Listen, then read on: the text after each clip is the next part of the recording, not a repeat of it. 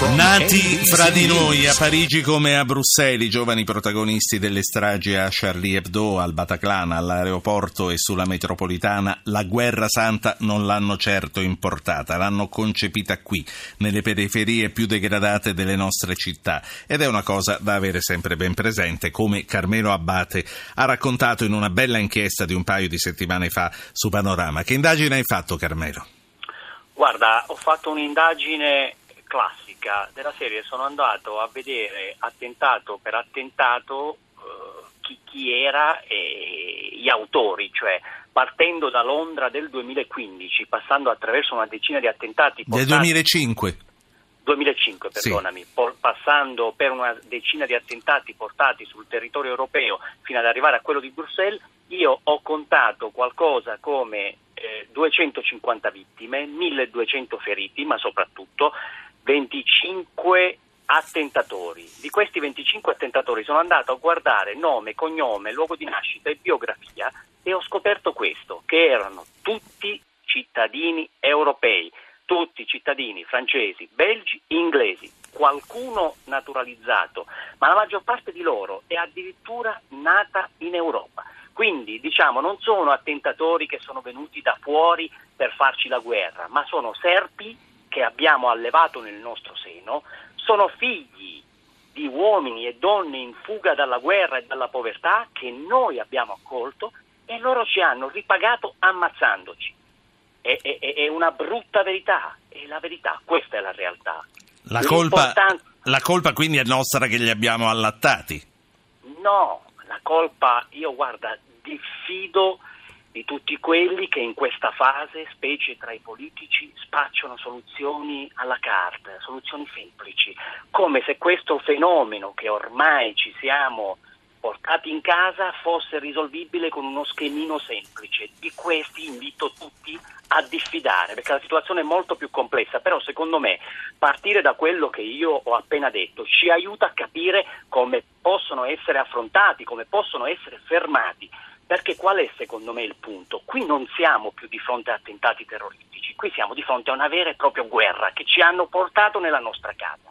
Ora noi non li possiamo fermare come abbiamo fatto fino ad oggi, perché di fatto gli concediamo un grande vantaggio. Per, per, per capirci, è come se noi facessimo con queste persone la, la, la, la gara sui 100 metri, però li facciamo partire dalla linea degli 80 metri. Siamo destinati a perdere Cosa significa tutto ciò? Loro sono cittadini europei, hanno la libertà di circolazione fra tutti gli stati europei, l'abbiamo visto con Salah Abdeslam, quello di, de, del, certo. de, di, di, Parigi, cioè loro passano dall'Italia all'Austria, a, vanno a Bari, tornano in Francia, vanno in Belgio con naturale, come facciamo io e te. Il punto qual è? Che loro si muovono quindi con estrema facilità ma le informazioni di intelligence e di polizia non si muovono con la stessa velocità. No, loro hanno i confini e le frontiere, le informazioni. Esatto. Eh, Carmelo, faccio parlare un, un, ascoltatore che sicuramente metterà sul tavolo elementi in più per la nostra discussione. 335-699-2949 per chiedere di intervenire.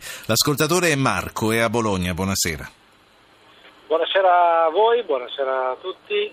Ehm io volevo intervenire in questo senso. Mm, di diciamo così, discussioni su questo argomento se ne stanno facendo ormai tantissime, quindi generalmente vengono chiamate in causa tipologie di controlli sempre più severi, sempre più importanti, eccetera.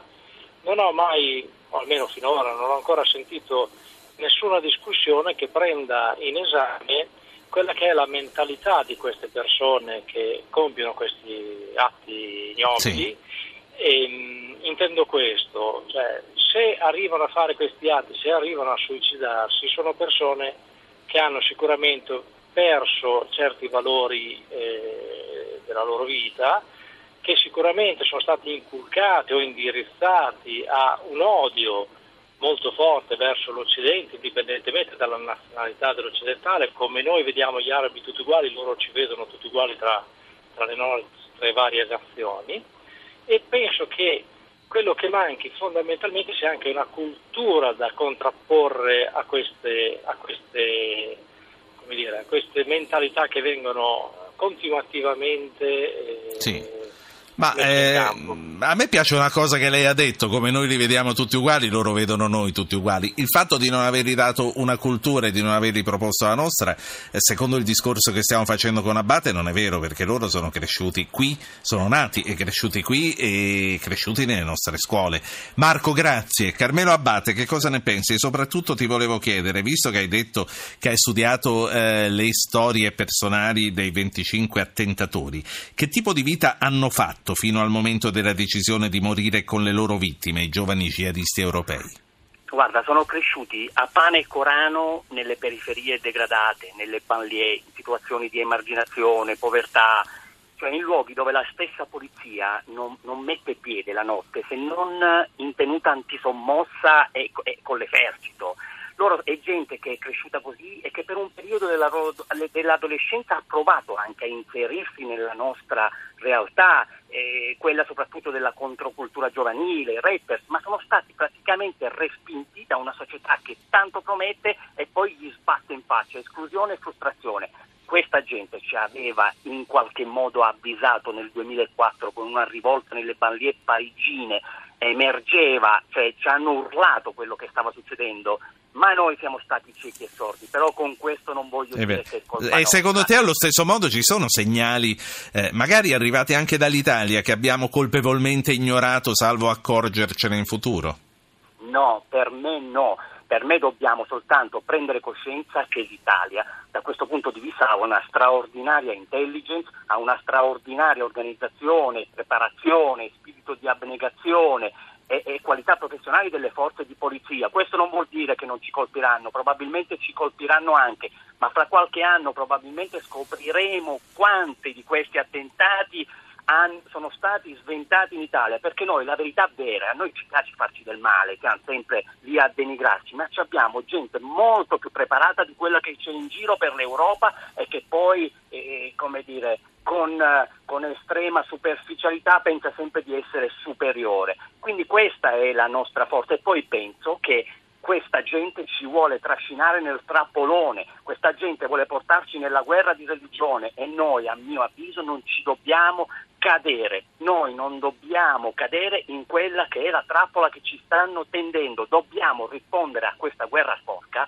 con, con, con altrettanta guerra sporca, con azioni sporche, brutte, cattive sul loro territorio, colpendoli laddove sono più sensibili. Questa è la guerra che dobbiamo combattere, non portando l'esercito sul suolo libico per fare per che cosa? Per andare a impantanarsi andare poi a scatenare ecco i crociati. Per me non è e poi, e poi ti saluto. Con l'Egitto come ci dobbiamo comportare?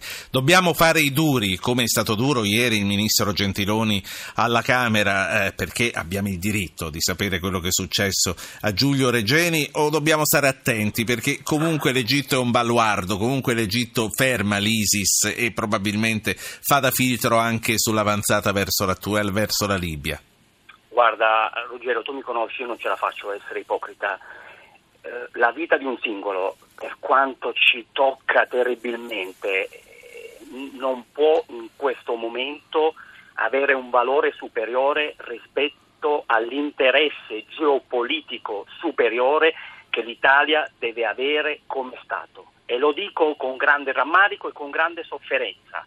Ok, sappiamo benissimo. Anche se si quella... tratta di uno Stato che, come Giulio Regeni, ha fatto sparire altre 500 persone e solo 100 possono raccontarlo.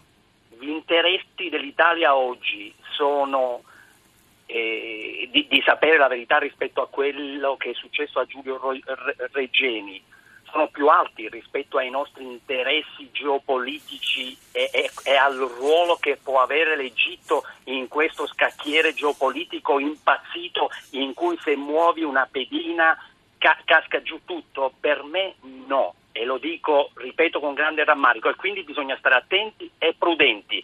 La, la, la, la, linea dello Stato deve seguire una sua politica che non può, a mio avviso, e lo ripeto con grande rammarico, essere quella del, dell'interesse superiore alla verità su un singolo che pur ci tocca da vicino. Io eh, ti ammiro sempre per eh, il tuo essere così diretto e così franco. Eh, grazie, grazie a Carmelo grazie Abbate, a eh, giornalista inviato di Panorama.